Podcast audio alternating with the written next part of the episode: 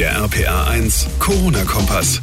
Hallo und herzlich willkommen zu einer brandneuen Podcast-Folge, Ausgabe 104 heute am Montag, dem 14. September. Ich bin John Siegert. Schön, dass ihr dabei seid. Da denken die Menschen im schönen Garmisch-Partenkirchen, die Lage ist soweit stabil, was Corona angeht. Die Maske, ja, die trägt man halt. Großveranstaltungen hat man mittlerweile abgehakt und auch der Tourismus in der Region erholt sich glücklicherweise langsam. Doch weil eine Person keine Lust auf Quarantäne hat und lieber feiern gehen will, fällt das mühsam errichtete Kartenhaus in Garmisch in sich zusammen. Der Kreis muss das Ganze jetzt mit erheblichen Einschränkungen ausbaden und die sogenannte Superspreaderin muss vielleicht sogar mit einer Haftstrafe rechnen. Über den ganzen Fall sprechen wir gleich ausführlich. Außerdem sorgen die Schulbusse in Rheinland-Pfalz immer noch für viele Diskussionen. Etliche Eltern sind unzufrieden, obwohl es doch einige neue Busse geben sollte. Wie ist da der aktuelle Stand? Wo klemmt's noch? Auch dazu gleich mehr. Jetzt aber erstmal das Wichtigste vom heutigen Tag. Schon die Kleinsten unter uns wissen seit Monaten, wer krank ist oder Corona-Symptome hat, der bleibt zu Hause und lässt sich testen. Die allermeisten von uns halten sich auch dran, aber es gibt eben auch Einzelfälle, wie die junge Frau in Garmisch-Partenkirchen, die eben lieber feiern gehen wollte. Das Ergebnis? Dutzende Menschen in und um Garmisch sind jetzt auch infiziert. Es gibt hunderte Verdachtsfälle und der ganze Landkreis muss erhebliche Einschränkungen in Kauf nehmen. RPA1-Reporterin Johanna Müßiger, dabei hatte sich doch auch auch diese Frau testen lassen. Ja, schon, nur hat sie eben nicht darauf gewartet, was bei diesem Test rausgekommen ist. Vor gut zwei Wochen hatte die 26-jährige Amerikanerin nach einem Griechenlandurlaub über Halsweh geklagt und sicherheitshalber einen Corona-Test gemacht. Und dort sagte man ihr, dass sie zu Hause bleiben müsse, bis ein Ergebnis vorliegt. Stattdessen besuchte die junge Frau allerdings mit ihren Kollegen einen Irish Pub und eine Cocktailbar, nahm dort sogar an einer Karaoke-Party teil und kam soeben mit vielen Menschen in Kontakt. Am nächsten Morgen flatterte dann ihr Testergebnis ins Haus, natürlich positiv. Für Bayerns Ministerpräsident Söder ein inakzeptables Verhalten. Garmisch-Partenkirchen ist ein Musterfall für Unvernunft. Dieser Leichtsinn muss auch ähm, Konsequenzen haben. Deswegen ist es sinnvoll, wenn die Gesundheitsbehörden überlegen, nach genauer Prüfung des Falls auch mit entsprechend hohen Geldbußen zu agieren, auch als Signal, das an der Stelle zu setzen. 37 Neuinfektionen innerhalb nur eines Tages meldete Garmisch am Wochenende. Und weil damit der Grenzwert der 7-Tage-Inzidenz überschritten wurde, müssen im ganzen Kreis Gaststätten wieder um 22 Uhr schließen. Es dürfen nur noch maximal fünf Personen an einem Tisch sitzen und zu Privatfeiern sind nur noch 50 Leute zugelassen. Hm, jetzt regt sich in Garmisch eine ganze Menge Wut gegen diese Superspreaderin. Markus Söder hat Konsequenzen für sie angekündigt. Was würde ihr denn im schlimmsten Fall drohen? Ja, also alleine schon, dass sie die Quarantäneanordnung ignoriert hat, könnte sie bis zu 25.000 Euro kosten. Sollte sich herausstellen, dass sie auch wirklich Schuld an den zahlreichen Neuinfektionen in Garmisch hat, dann, so schätzen Experten, könnte sogar ein Verfahren wegen Körperverletzung auf sie zukommen. Dann müsste sie sogar mit einer Haftstrafe rechnen. Einen ähnlichen Fall hatte es ja im Mai in Ostfriesland gegeben. Dort hatten sich in einem Restaurant auch Dutzende Gäste infiziert. Zwei von ihnen starben später sogar. Hier ermittelt die Staatsanwaltschaft wegen fahrlässiger Tötung. Allerdings ist in diesem Fall noch unklar, wer für diese Masseninfektion verantwortlich ist. Wir halten euch natürlich auf dem Laufenden. Dankeschön, Johanna Müßiger. Was ist heute sonst noch wichtig? Hier ein kurzer Überblick.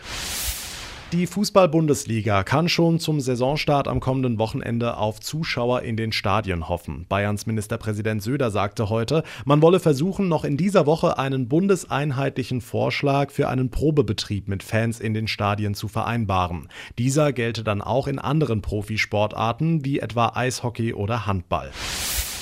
Lehrer können den Kontakt mit anderen Schülern auf dem Schulgelände verbieten, wenn ein Schüler keine geeignete Mund-Nasen-Bedeckung trägt. Das hat das Verwaltungsgericht Koblenz jetzt entschieden. Die Richter lehnten damit den Eilantrag einer Schülerin ab. Sie war auf dem Schulgelände mit einer Maske aus Spitzenstoff erschienen. Daraufhin folgte von der Schule das Kontaktverbot.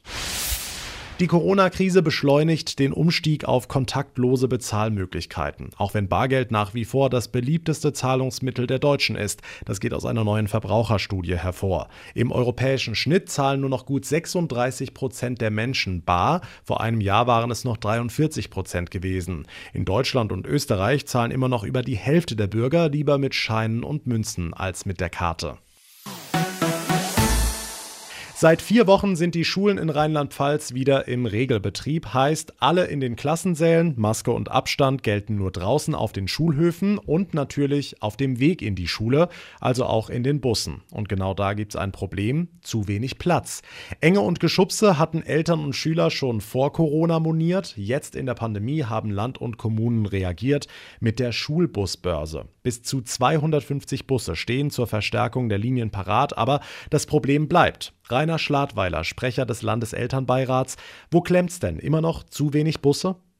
Es sind zu wenig Busse und äh, schlecht abgestimmte Fahrzeiten und die Schüler haben nach wie vor noch das Nachsehen. Wenn eine Entlastung da ist, dann ist das deswegen geschehen, weil leider, das was wir eigentlich nicht wollen, viele, viele Eltern als Elterntaxi unterwegs sind. Hm, heißt in den Bussen Gedrängel und keine Sitzplätze. Genau, Sitzplätze, davon reden wir doch gar nicht. Wir reden von Stehplätzen. Wir sind ja froh, wenn überall ein Kind einen Stehplatz hat und der Bus nicht äh, die Türen zumacht und sagt, tschüss, ich muss weiterfahren, ich bin voll. Das kommt nach wie vor vor. Okay, deshalb jetzt Ihre Petition ans Land. 1000 Busse mehr. Gibt es denn so viele und so viele Fahrer? Ja, ich habe immer wieder gehört in den letzten Wochen, ja, wir haben so viele Reiseunternehmen, die haben Busse abgemeldet. Die haben die Fahrer in die Arbeitslosigkeit entlassen ja, oder kriegen Kurzarbeitergeld dann soll man die doch alle reaktivieren aus, und aufs Land verteilen. Allerdings haben wir auch einen zweiten Vorschlag unterbreitet. Wieso kann in Bayern oder in Luxemburg, bei uns um die Ecke zum Beispiel, an solchen Bussen nicht ein Anhänger, ein Personenanhänger dran gehängt werden? Das geht bei den einen.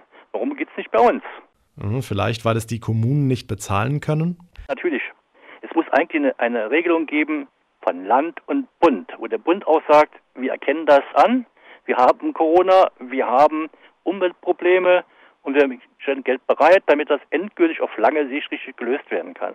Besten Dank, Rainer Schladweiler vom Landeselternbeirat. Er sagt, Rheinland-Pfalz braucht dringend noch mehr Busse für die Schülerbeförderung. Die Petition dazu ist mittlerweile bei 6.500 Unterschriften. Bei unseren Nachbarn in Baden-Württemberg war heute der erste Schultag nach den Sommerferien. Da war natürlich große Aufregung heute Morgen, ob das alles so klappt. Noch größer war die Aufregung in Italien, denn dort ist heute der allererste Schultag seit März gewesen. Bei uns hat sich das Ganze ja inzwischen so ein bisschen eingependelt mit Maske in der Pause, ohne Maske im Unterricht. RPA1-Infochef Jens Baumgart, wie machen es denn die Italiener? Alles in allem funktioniert das sehr ähnlich, mit Maske natürlich, mit Abstandspunkten überall auf dem Boden. Die Stifte dürfen nicht getauscht werden, die Klassen sind verkleinert worden. Ja, und da kommen wir dann auch schon zum ersten Problem. Es fehlen Zehntausende Lehrer in ganz Italien, denn kleinere Klassen bedeutet natürlich, man braucht mehr Lehrer. Außerdem sollten eigentlich heute überall Einzeltische eingesetzt werden, aber die sind zum Teil noch nicht geliefert worden. Also es gibt noch das ein oder andere Problem. Es wird in jedem Fall ein besonderer erster Schultag. Immerhin geht es überhaupt überhaupt wieder los nach einem halben Jahr ganz ohne Unterricht. Die Italiener haben da ja besonders hart durchgegriffen. Hm, bleiben wir im Ausland, Jens. Die Zahlen steigen ja fast überall wieder deutlich an. In Österreich, in Frankreich und jetzt gibt es tatsächlich ein Land, das wieder in den kompletten Lockdown geht. Mhm, und das ist Israel. Täglich gibt es im Moment mehr als 4000 Neuinfektionen. Die Regierung sagt, wir können jetzt nicht mehr anders, wir müssen die Notbremse ziehen, auch wenn das natürlich in der Bevölkerung überhaupt nicht gut ankommt. Lockdown bedeutet tatsächlich wieder so wie am Anfang, Schulen und Kindergärten werden komplett geschlossen, Geschäfte werden geschlossen und so weiter. Nur Supermärkte, Apotheken und Ärzte haben noch geöffnet. Und ja, man darf tatsächlich auch nur im Umkreis von 500 Metern das eigene Haus verlassen. Ganz schön heftig. Bis Ende der Woche gibt es noch eine Schonfrist. Ab Freitag soll dann das Leben in Israel wieder komplett stillstehen. Vorerst drei Wochen lang und dann will man weitersehen. Soweit der Blick ins Ausland. Schauen wir zurück nach Deutschland. Wie sehen denn die Zahlen bei uns aus? Kannst du uns vielleicht auch mal einen Überblick geben, wie viele Menschen eigentlich wirklich schwer erkrankt sind, also aktuell mit Corona im Krankenhaus liegen auf der Intensivstation? Ja, deutschlandweit werden aktuell 230 Menschen auf der Intensivstation behandelt wegen Corona. Äh, das ist ein leichter Anstieg in den vergangenen Tagen. Sechs davon oder nur sechs davon in Rheinland-Pfalz. Das heißt, es gibt tatsächlich im Moment äh, genügend freie Betten auf den Intensivstationen. Das ist weit entfernt von den Zahlen, die wir im Frühling hatten. Ähm, das hat vor allem damit was zu tun, dass im Moment vor allem junge Menschen erkranken, die zum Beispiel aus dem Urlaub nach Hause gekommen sind und die ja die Krankheit bekanntlich deutlich besser wegstecken. Es hat aber auch damit was zu tun, dass die Behandlung Behandlungsmethoden inzwischen besser geworden sind, hoffen wir, dass es so bleibt. Der Überblick von Infochef Jens Baumgart. Vielen Dank. Damit komme ich zum Ende der heutigen Ausgabe. Wenn euch unser Podcast gefällt, dann würde ich mich sehr freuen, wenn ihr mir eine Bewertung hinterlassen würdet, zum Beispiel bei iTunes. Und ihr könnt immer auf dem Laufenden bleiben, keine Folge mehr verpassen, wenn ihr unseren Podcast einfach abonniert, da wo ihr mir gerade zuhört. Mein Name ist John Segert. Ich bedanke mich ganz, ganz herzlich fürs Zuhören. Wir hören uns dann morgen Abend in der nächsten Ausgabe wieder. Bis dahin eine gute Zeit und vor allem bleibt gesund. Der RPA 1 Corona-Kompass.